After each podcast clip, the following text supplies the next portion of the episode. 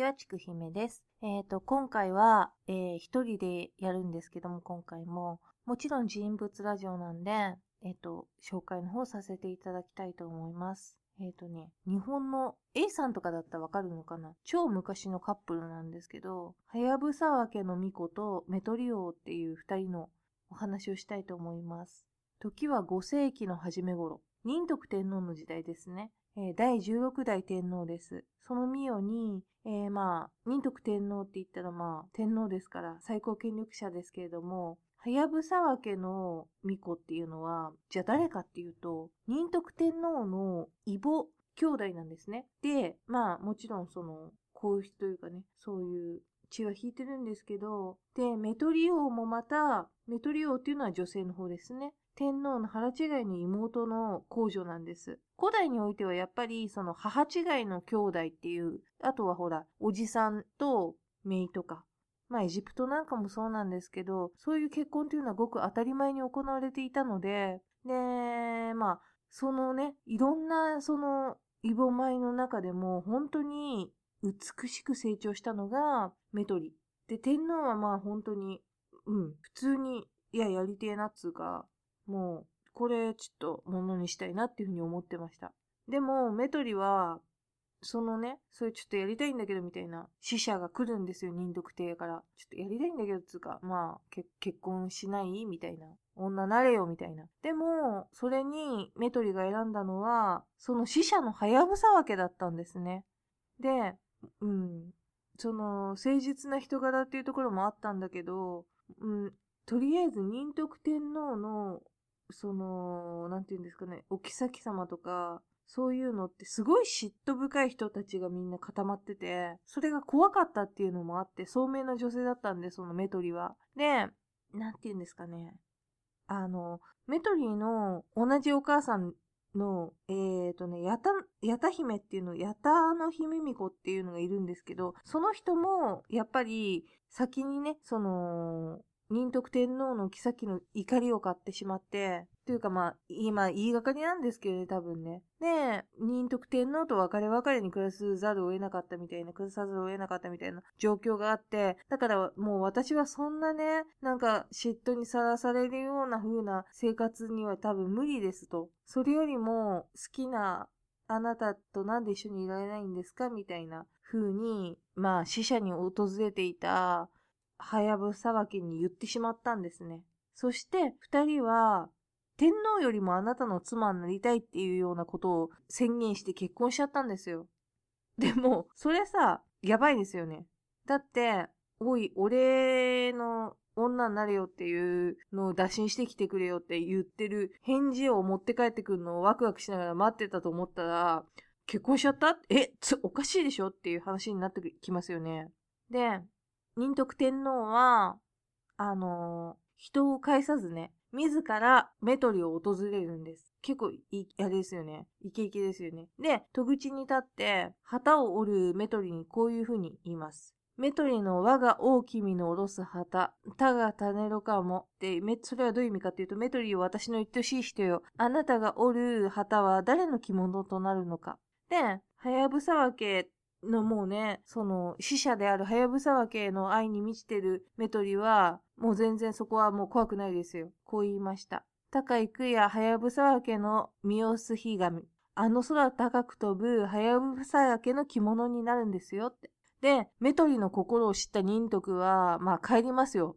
飛んだ NTR ですよ。っていうかまあ別にやってないけどね、最初からね。で、ちょうど、あのー、やってきたはやぶさわけにメトリはこういう風に言った。ひばりは天にかけたる高いくや大サザエ佐々木虎さねっていう風な言葉を言ったんですね。それはどういうことかっていうと、大佐々木っていうのは天皇の名前なんですね。で、味噌サザエのことなんです。で、メトリは、その、スズメよりも高く飛ぶ味噌サザエなんて取ってしまってよ。鳥の名前ですね。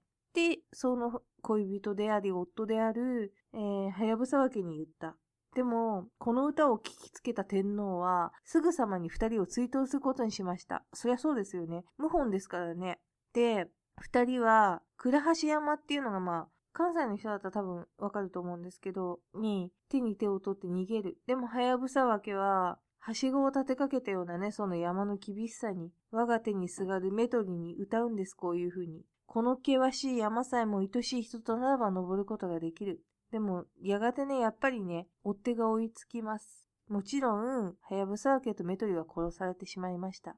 で、それを追悼した将軍の山部の大立の村地は、まだ温かいメトリの死体から腕輪をもぎ取るとその妻に与えました。で、お酒の席で山部の大友の村人の妻がメトリの出をしているのを見てこれを知った、その仁徳天皇の太閤は反逆者として死んだ恋人たちを悼んで大友の村人を死刑にしたっていうふうに言っています。だからね、それは本当になんて言うんだから、最初はだから、すごい矛盾してると思うんですよね。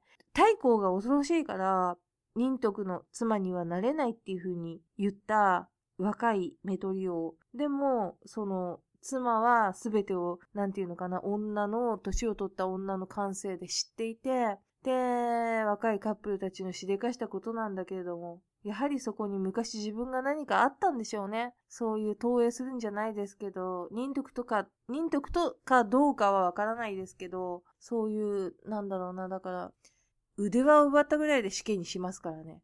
まあそこは極端なんですけどね。うん。だから、なんでしょうね。これからも男と女のドロドロを届けていきたいと思います。祈願ラジオ、チキメパートでした。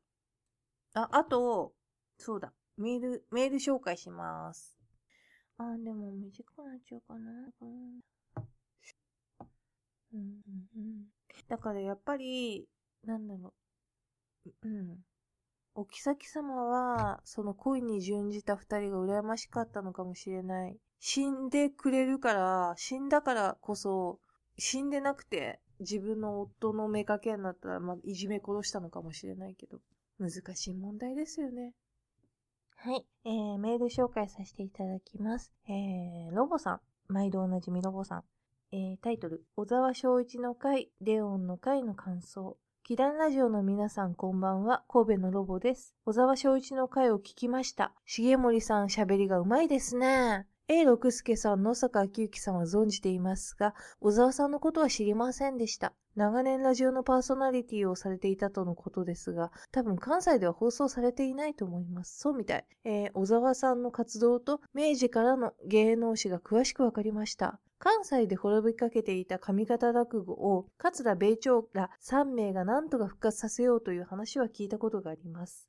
デオンの会、まだ前半しか聞けていませんが、小林さん今回もよく調べられていますね。あまりよくわからないヨーロッパの歴史の概要がぼんやりですが見えた気がします。英国、フランス、ロシア、プロイセン、トルコ、大国がともかく今はない王朝がどのような政治体制だったのかなど興味深いです。後編もへーっと感心しながら聞きたいと思います。今後取り上げてもらいたい人物は石川拓木と重森さんが演じられていた宮沢賢治です。電気で立派な人だったんだよと習った人物が実はダメ人間だったっていう事実を知りたいです。それでは桜の季節が終わり、本格的な春がやってまいりました。皆さん、体調管理に気をつけて、ぼちぼち元気にやっていきましょう。失礼します。ありがとうございます。あのね、石川拓木のね、ダメさ加減は私も調べて、まあ前にほら、あの、怪奇ラジオを聞いてくださってる方は、石川拓木のちょっとね、回みたいなのがあったんで、それで本当にいかにダメかっていうのはあったんですけど、本当にダメですよ。奥さんとかね、ほんと若くて死んでるしね。なんか、迷惑しかかけてないし、近代地区にも迷惑しかかけてないし。まあそんな感じですかね。今回も、えーと、聞いていただきましてありがとうございました。また良ければ、えー、聞いてください。それでは、失礼いたします。